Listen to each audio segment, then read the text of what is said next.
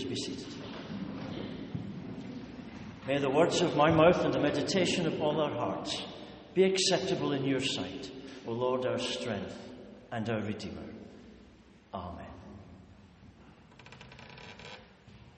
I have at least two things in common with Zacchaeus. I was a tax collector, and I was once caught in an embarrassing situation up a tree.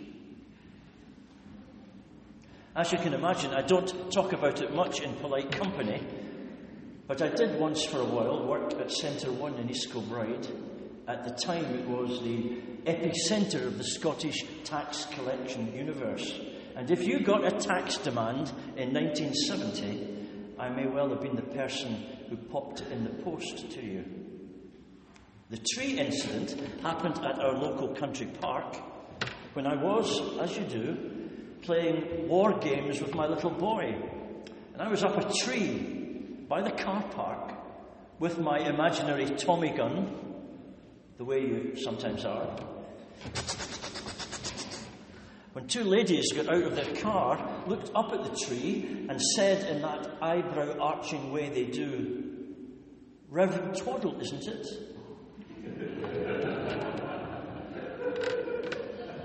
Believe me, there's no way to escape that kind of scrutiny with your dignity intact. So put those facts together, and you can see how I feel a bond of kinship with Zacchaeus, the tree climbing tax gatherer. The truth is, I can also remember what it felt like to be out, like he was out and not in, how it felt to be on the edge of the crowd, but definitely excluded like walking into the Students' Union on the first day of first term of first year at university. And you walk in, and everybody has someone to talk to, and there's a buzz of conversation and a feeling of warmth, and you don't know a soul. That feels out. Scurrying back to my college room for a cup of cocoa and a digestive biscuit to lick my wounds. Or when I went to the Drama Society at university, they were called the Mermaids. And they were assembled there, all sophistication and long black boots, and that was just the men. And me, a boy from the east end of Glasgow, what was I doing there? I felt out, out. Now, sometimes people are not part of things by their own choice. They decide that. But more usually it happens by accident or by design. People just leave you out. Or people deliberately exclude someone for one sad reason or another. And you could argue that Zacchaeus had it coming to him. He was a loathsome collaborator with the oppressive Roman occupation, as despicable to his fellow Jews as the women who were shamed and had their heads shaved by angry citizens in France and Holland after the liberation women who had slept with the enemy, while others suffered and struggled and died. The men who collaborated were shot. Those of you who lived through the war years know how hateful a traitor was, one who chose not to stand shoulder to shoulder in solidarity. They were reviled, they were isolated, and we can sense the free song of hatred as the crowd made it their business to exclude the little traitor who had made it his business to milk the people and to back up his treachery with all the force of the Roman might, the thump of the jackboot, the midnight visit. The Romans weren't daft. They got the locals to do their dirty work. For a price, there was always someone you could hire, and they could take the heat. They would be the ones to hate, while the Roman authorities stayed in their palaces and garrisons and just took in the money. Thank you very much. So Zacchaeus got his fat fee raked off his skim from the top, and the people hated him for it. It might have taken him some time to count his money, but it took him no time at all to count his friends. TV dinner for one again tonight, Zacchaeus, and don't you forget it. It's a bit of a, a modern crisis with social media for people left on the outside. That cruelest of places for a, a teenage kid to be.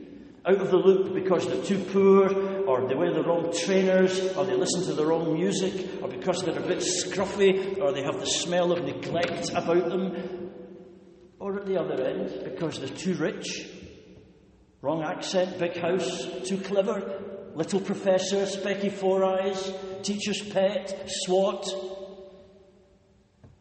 Kids are very adept at finding labels. Remember, there was a boy in my class at school who wore a, a leather helmet at primary school. He probably had alopecia, which we would understand nowadays, but then, who knew? Who cared? He was just a guy in the leather helmet who was a bit weird, so no one was snuggling up to him wanting to be his best friend. So we find plenty of reasons to exclude.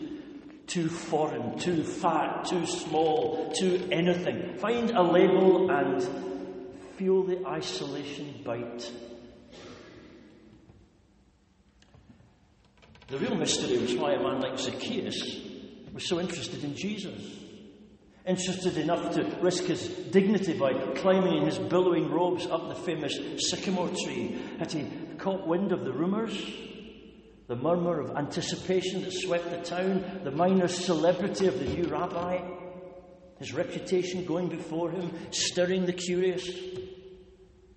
Did he hope for anything more, Zacchaeus, than a glance? I suspect not. We can be pretty sure there was no expectation of an actual encounter. Zacchaeus was as amazed as anyone the way things turned out, truly surprised by joy. And as the story unfolds, the real question is who's taking the greatest risk in all of this? Zacchaeus or Jesus? Don't expect it to go down well if you get alongside the loner, embrace the broken, include the isolated in your story.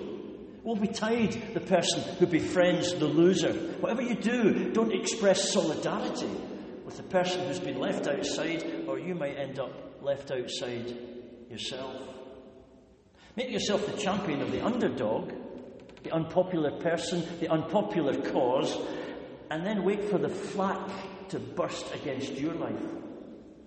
When someone's being slagged off and you take their side, stand shoulder to shoulder with them, expect to be slagged off as well. Make no mistake, standing beside the outsider means you run a real risk of ending up on the outside yourself, waiting for the trolls to attack. So, in our modern culture, people, smart people, by and large, don't espouse the unpopular cause, embrace those the rest of society wants nothing to do with, in case we become despised by association. And the Gospel writer makes it clear that from the grumbling critical reaction of the crowd, that this is a high risk involvement on the behalf of Jesus. His caring is confusing, untidy, open ended. There seem to be no rules, there seem to be no exclusion clauses, and always the possibility that his motives will be misunderstood. People will be thinking, is he saying that Zacchaeus is all right?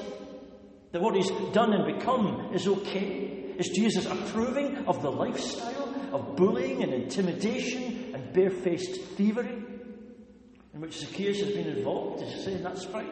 That Zacchaeus is okay? That he likes him? Why does Jesus not condemn the man for what he is? Cut him off, cut him out. This is the same Jesus who does not condemn the woman taken in adultery, who offers the water of life to the woman at the well with her string of broken relationships, who offers healing to a Roman centurion's servant, who accepts the love and devotion of a prostitute who washes his feet with her perfume, who makes a hated Samaritan the hero of his story, and who touches an unclean leper. It seems that whoever Jesus is, he's someone who seems to go out of his way. Who seems to go out of his way to love the loveless and embrace the losers and the lost and make a deliberate choice of the needy and the broken the disadvantaged and the weak, the self destructive and the confused. Zacchaeus is just one more in a long line of unexpected encounters and astonishing responses. And that should tell us something about the Jesus we dare to follow and where following him might take us. It raises questions for the church. If the identifying characteristic of Christ's life and his heart is this willingness to embrace and include the feckless and the difficult with his love, we need to wonder to what extent the church, our church, is willing to get involved with difficult people, difficult situations, love the unlovely, say the unsayable. If you're ever in Edinburgh, there's a very good coffee shop next to the Bethany Christian Trust for the Homeless near the Dick Vet, the veterinary college. The scones are marvellous, and the manjaress is pretty nice too. And she shared with me just how that caring and wonderful organisation called the Bethany Christian Trust for the Homeless gets its sleeves rolled up, gets right in there where it hurts, with people who are dangerous and disappointing and ruined and angry and crushed by life. Where faith moves out from the safe confines of niceness to the risk and the lonesomeness of standing with the people who are not well and who are not easy and to make exhausting demands in their inexhaustible need.